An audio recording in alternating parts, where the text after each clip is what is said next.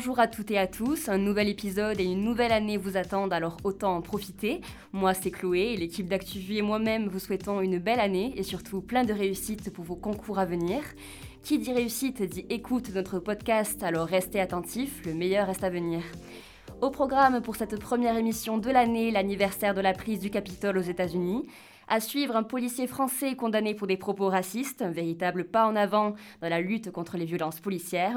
La situation financière de l'entreprise Cadif, également l'actualité cette semaine, et nous aborderons avec vous le vocabulaire complexe des procédures de liquidation judiciaire. Du sport pour continuer avec l'attentat présumé terroriste lors du Paris-Dakar, pour lequel le parquet national antiterroriste vient d'ouvrir une enquête. Et pour finir, on vous liste les meilleurs newsletters, sites et podcasts pour ficher les infos et être au top pour les épreuves d'actualité. Mais tout suite, il est temps d'écouter Corentin, un nouveau venu dans l'équipe, pour un résumé de l'actu de la semaine.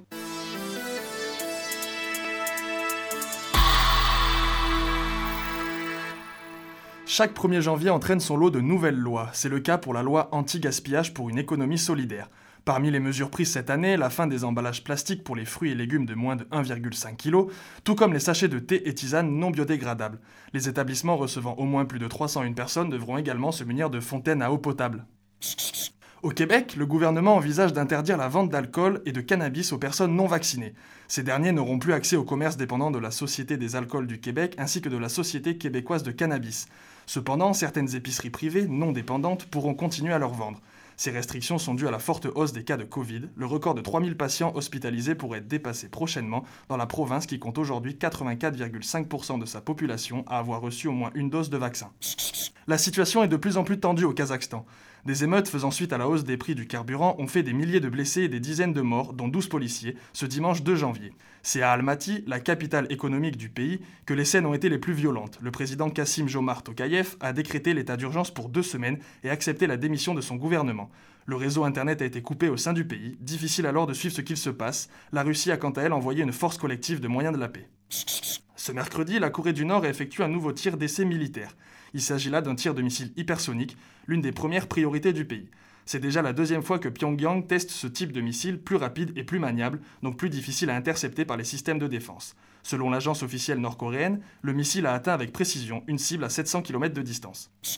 À Herat, dans l'ouest de l'Afghanistan, les talibans ont ordonné la décapitation des mannequins dans les boutiques de vêtements. Ils considèrent que ces mannequins vont à l'encontre de la loi islamique qui limite fortement les libertés des femmes et filles. Cette directive ne concerne pour le moment que la ville de Herat, troisième plus grande ville du pays avec 600 000 habitants. Dernièrement, ils avaient interdit aux femmes de voyager seules sur des longues distances. Everybody knows the rules. You are entitled to a beautiful new blue passport. We did it, Joe. God bless you all. C'était il y a à peine plus d'un an et les images avaient fait le tour du monde. Le 6 janvier 2021, des centaines d'Américains entraient de force dans le Capitole aux États-Unis, avec une idée en tête, invalider l'élection de Joe Biden. Il n'en sera rien. Un an après, où en est-on, Valentin? Eh bien Chloé, une commission d'enquête parlementaire a été créée afin de juger les responsabilités politiques de cet événement. Deux représentants républicains et cinq représentants démocrates fouillent et remontent à la jeunesse de ce 6 janvier qui a fait trembler l'Amérique. Dans leur ligne de mire notamment, je vous le donne en mille, Donald Trump savait-il ce qui allait se passer? A-t-il validé les actions menées alors que le matin même, il faisait son discours juste devant le Capitole? La commission a rendu ses premiers travaux et a montré que John Eastman, l'avocat de l'ancien président américain, avait élaboré un plan pour le maintenir à la tête du pays. Le 6 janvier 2021, dans le meilleur des mondes trumpistes, sept États devaient soumettre leurs propres grands électeurs. L'enquête révèle aussi que Donald Trump a tardé à intervenir pour mettre un terme à une attaque qu'il avait encouragée. Lors de l'attaque du Capitole, on se souvient de personnages emblématiques comme celui coiffé d'un chapeau de fourrure avec des cornes de bison, que sont-ils devenus? Eh bien, condamnés pour beaucoup. Il y a 664 personnes qui sont passées devant la justice depuis l'attaque. Celui avec la coiffe aux cornes de bison et le maquillage du drapeau américain sur le visage dont tu parles, Chloé. On l'avait vu sur l'estrade de la salle du Sénat. C'est Jacob Chansley, chaman de QAnon. Il a été condamné en novembre à 41 mois de prison et il a clairement regretté ses actions lors de son jugement, déclarant J'ai eu tort d'entrer au Capitole, je n'ai aucune excuse, aucune excuse du tout. Déçu par Trump, il a aujourd'hui abandonné les thèses complotistes du mouvement QAnon. Il y en a certains qui n'ont fait preuve d'aucun remords en revanche, c'est notamment le cas de Robert Palmer, un citoyen de Floride âgé de 54 ans qui se qualifie de patriote défendant son pays. Palmer avait frappé des policiers avec des extincteurs et des planches. Il a écopé de 50 prisons. C'est pour l'heure la plus grosse condamnation. Palmer, c'est l'un des représentants de ces Trumpistes complotistes présents toujours en force aux États-Unis. Un récent sondage révélait que 33% des Américains pensent toujours que la victoire de Biden est illégitime. Un petit tour du monde pour le reste de l'actualité internationale. Premier arrêt de l'autre côté des Alpes, en Italie. On ne se cache plus, le vaccin est désormais obligatoire pour les plus de 50 ans. Et oui, le décret loi impose l'obligation vaccinale pour les personnes de plus de 50 ans ne travaillant pas et la détention du pass vaccinal pour tous les plus de 50 ans qui travaillent. C'est 28 millions de personnes qui sont concernées en Italie. 28 millions d'euros, c'est le montant d'un accord de principe signé au Canada mercredi. Ouais, un accord pour une belle avancée. Le gouvernement canadien promet d'indemniser les enfants autochtones retirés à leur famille depuis 1991. Au Canada, il faut savoir que plus d'un enfant sur deux placé en famille d'accueil est autochtone. Cette population longtemps marginalisée et discriminée est estimée à 1,6 million d'individus au Canada aujourd'hui. On termine ce tour du monde en prenant de la hauteur, beaucoup de hauteur. Et oui Chloé, ça y est, James Webb est dans les étoiles. Je vous parle évidemment du télescope spatial de la NASA, lancé à la fin du mois de décembre. Celui-ci a été complètement déployé à distance par l'agence spatiale américaine. Le JWST, plus grand télescope jamais envoyé dans l'espace, a pour mission d'aider à mieux comprendre les origines de l'univers. Bonjour, je suis Nicolas Sarkozy. Nous sommes en guerre. Mon ennemi, c'est la finance. Écoutez, écoutez, petit bonhomme. Thomas, en France, tu nous parles d'une décision inattendue, un espoir dans la lutte contre les bavures policières. Un bigot comme ça, ça ne nage pas. Ce sont ces mots violents qui étaient au cœur du procès de six policiers dont la décision a été rendue jeudi. Dans cette affaire, ils étaient poursuivis pour violence et injures racistes à l'encontre de Samir E, nationalité égyptienne. Interpellé en avril 2020, l'homme s'était jeté dans la Seine pour les fuir. Pierre C, le policier auteur des propos racistes, a été condamné par le tribunal de Bobigny à 6 mois de prison avec sursis.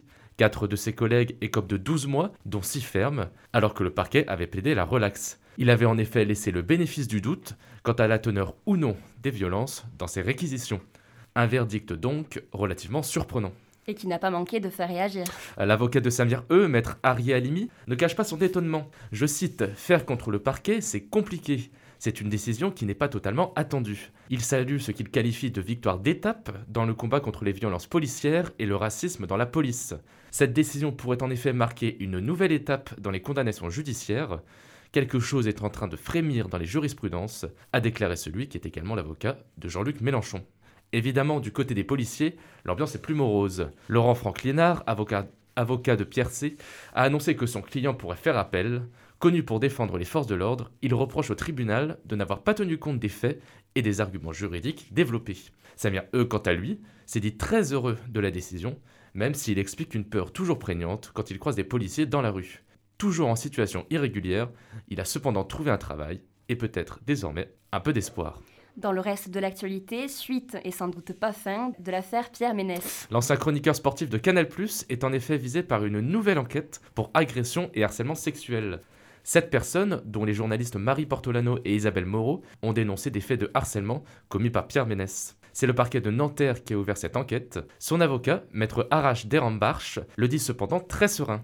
L'homme de 58 ans sera jugé en juin 2022 pour une autre affaire d'agression sexuelle. L'Académie française, quant à elle, s'est trouvée une nouvelle marotte. Et oui, il s'agit de la nouvelle carte d'identité qui ne lui plaît, mais alors pas du tout. Le crime de lèse-majesté, les mentions en anglais qu'elle contient. L'Académie, par la voix de sa secrétaire perpétuelle Hélène Carrère d'Ancos, estime qu'elle contrevient à la Constitution.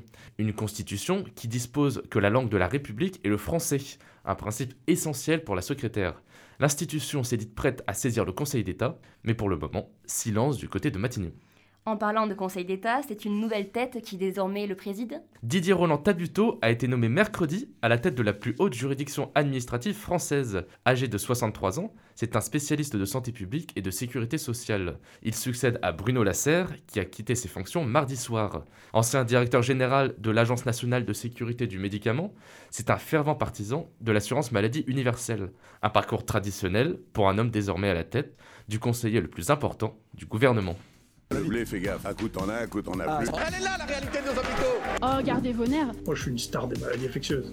La société Caddy, qui fabriquait les populaires chariots de supermarché, a été placée mardi en procédure de redressement judiciaire. Raphaël, tu reviens sur ce terme que l'on entend souvent. Oui, Chloé, redressement judiciaire, liquidation, plan de redressement. Si nous n'avons jamais mis les pieds dans un tribunal de commerce, ces mots ne vous disent peut-être pas grand-chose, même si l'on devine que cela ne présage rien de bon. Prenons l'exemple de Caddy. L'entreprise alsacienne est en cessation de paiement depuis le 31 décembre 2021, c'est-à-dire qu'elle ne dispose plus d'une trésorerie suffisante pour régler ses dettes. Dans ce cas, l'entreprise doit effectuer une déclaration de cessament des paiements auprès du tribunal de commerce ou du tribunal judiciaire. On dit aussi qu'elle dépose le bilan. Et une fois le bilan déposé, que se passe-t-il? La deuxième phase est alors entamée. C'est la procédure de redressement judiciaire. Le tribunal dresse un bilan économique et social de l'entreprise et un mandataire judiciaire est nommé pour l'administrer. Quelles sont les issues possibles pour l'entreprise? Quatre options se dessinent pour l'avenir de l'entreprise placée en redressement judiciaire. La mise en place d'un plan de redressement qui peut durer jusqu'à 10 ans et qui oblige généralement à des licenciements. Deuxième option, lorsqu'il apparaît que l'entreprise peut s'acquitter de ses frais et de ses dettes auprès de ses créanciers, le tribunal peut prononcer la fin du redressement judiciaire. Troisième option, la cession totale ou partielle de l'entreprise. C'est ce qu'envisage la société Caddy qui cherche d'ores et déjà un repreneur. Enfin, si le redressement est impossible, la liquidation judiciaire est prononcée, ce qui entraîne l'arrêt total de l'entreprise et la rupture des contrats de travail des salariés. Drôle de surprise pour près de 300 000 Français qui détenaient un compte dans la banque en ligne IGN France. Début janvier, la banque a clôturé près de 300 000 comptes clients, estime l'association France Consombank. ING, la banque pionnière de la finance en ligne, avait annoncé le 21 décembre dernier qu'elle renonçait à cette activité qu'elle ne jugeait plus rentable. Un collectif de défense est constitué pour mener une action judiciaire. Pendant ce temps-là, les ordures continuent d'encombrer les rues de Toulouse. Et la colère des éboueurs de la ville rose ne retombe pas. En grève depuis le 15 décembre, ils réclament des jours de congés supplémentaires pour s'aligner sur le passage aux 35 heures, entré en vigueur le 1er janvier. Les 600 rippers et chauffeurs employés par la métropole demandent une reconnaissance de pénibilité et 34 jours de repos supplémentaires ainsi qu'une hausse des salaires et des primes pour les jours fériés. Dans notre smartphone, Instagram rétablit le flux chronologique. Ça remonte à 2016, rappelez-vous, on faisait défiler les photos de notre fil, elles apparaissaient dans l'ordre de leur publication, puis patatras, les algorithmes sont entrés en jeu, nous emmenant ça et là en fonction des likes et des partages. Instagram va proposer à nouveau ce mode d'affichage chronologique, a annoncé mercredi son PDG Adam Mosseri. And the Oscar goes to... Ici Bob Sinclair, j'écoute. Quand on y va, on va agressif. La chatte, la chatte, il a la chatte le Rallye Dakar, qui se tient tous les ans en janvier, ouvre la saison sportive automobile de l'année. Marie, tu nous expliques que la course n'a pas très bien commencé pour cette édition 2022.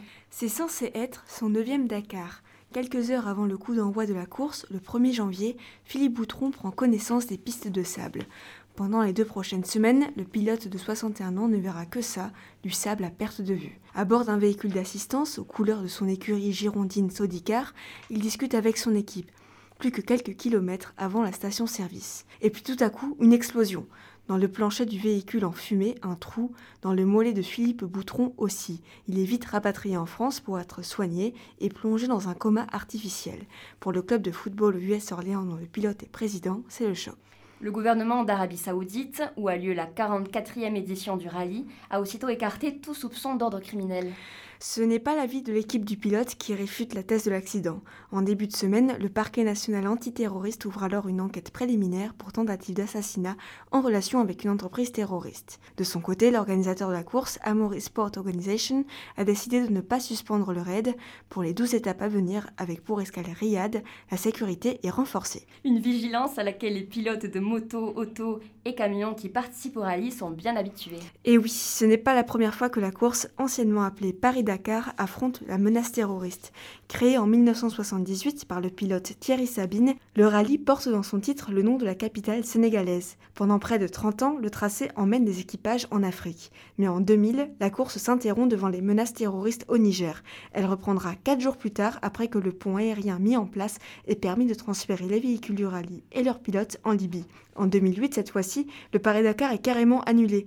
Juste avant le coup d'envoi en Mauritanie, quatre ressortissants français sont assassinés. L'année suivante, l'organisateur annonce que la course se déroulera dorénavant en Amérique du Sud.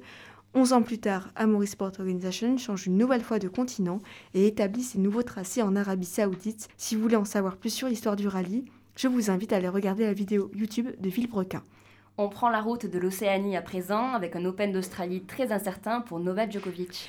Alors que le tournoi de tennis à Melbourne devrait débuter dans une dizaine de jours, le joueur serbe dispute pour le moment un autre match depuis un centre de rétention australien. Une bataille judiciaire pour pouvoir rester sur le continent. Non vacciné, son visa d'entrée a été annulé, comme il aurait été pour tout autre ressortissant étranger, Open d'Australie ou non. Le joueur a déposé un recours en justice qui lui a permis de ne pas être expulsé sur le champ. La décision des juges sera rendue lundi prochain. Pour rappel, Novak Djokovic est l'un des joueurs les plus titrés du Grand Chelem avec une vingtaine de tournois remportés. Non mais Marie, est-ce que tu as au moins une bonne nouvelle pour nous en culture pas vraiment. Le cinéma vient de perdre un de ses grands critiques américains, mais surtout un de ses réalisateurs. Peter Bogdanovich est décédé en milieu de semaine à l'âge de 82 ans. Il est l'une des figures principales du mouvement du Nouvel Hollywood, un mouvement des années 70. À ce moment, la manière de produire des films s'est modernisée et les réalisateurs se sont emparés de sujets encore tabous à l'époque. La dernière séance est le plus grand succès du réalisateur. Ce film sorti en 1971 a été nommé 8 fois aux Oscars et en a obtenu 2. Et puisqu'on parle de cérémonie de remise des prix, on revient en 2022.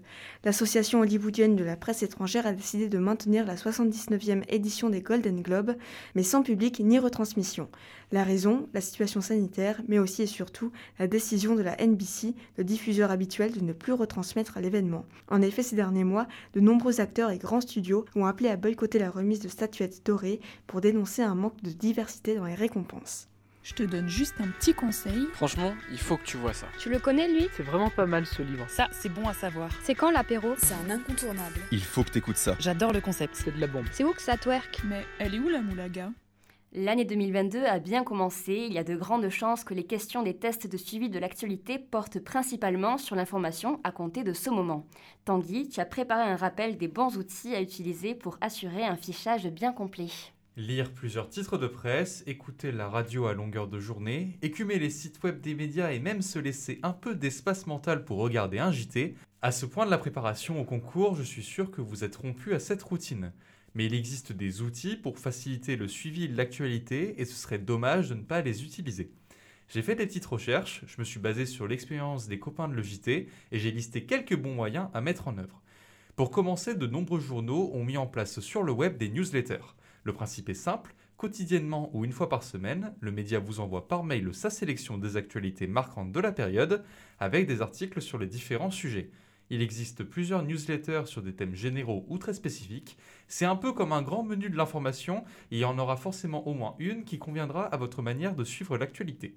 Thomas vous conseille de vous inscrire au bulletin de Libération ou du Monde. Ces deux grands titres proposent des fils sur les luttes sociales, les sciences, l'écologie, la gastronomie ou de plus pragmatiques récaps hebdomadaires et généralistes de l'info. Intéressez-vous également au Réveil du Courrier International, une série d'articles proposés tous les matins pour résumer l'info dans le monde. Sympa, mais si on veut éviter de remplir sa boîte de réception de dizaines de mails provenant de journaux différents, il y a des sites qui proposent des panoramas généraux de l'actualité. En effet, connaissez-vous BriefMe? C'est exactement l'outil que Chloé décrit. Un slow média proposant un bulletin d'actualité quotidien faisant le tri pour vous dans la masse bouillonnante de l'information. Je cite leur vidéo de présentation, BriefMe explique ce qui est complexe, résume ce qui est long et analyse ce qui est important. En bref, BriefMe vous aide à y voir clair. Le service est certes payant, 4,90€ par mois pour un abonnement annuel, mais selon Lisa qui l'a utilisé pendant sa préparation des concours, ça vaut vraiment le coup. Le meilleur moyen de savoir si on suit bien l'actualité, c'est encore de se tester, et pour ça, il y a les rattrapages de l'actu. Un service proposé par l'EPJT, l'école de journalisme de Tours. En plus de proposer des fiches d'actualité rédigées par les étudiants, vous trouverez sur la plateforme des quiz mensuels qui commencent à partir de septembre 2021. En 3 minutes, au gré d'une dizaine de questions pointues avec parfois un peu d'humour, vous pouvez évaluer vos connaissances. Entraînez-vous à répondre à ces questions rapidement et à l'oral, ça peut vous être utile si les tests se font de nouveau lors d'entretiens pour les concours. Et pour ceux qui aiment écouter plutôt que lire, tu as quelque chose? À cela, je propose simplement d'écouter ActuVu tous les samedis matins sur Spotify, Deezer ou iTunes.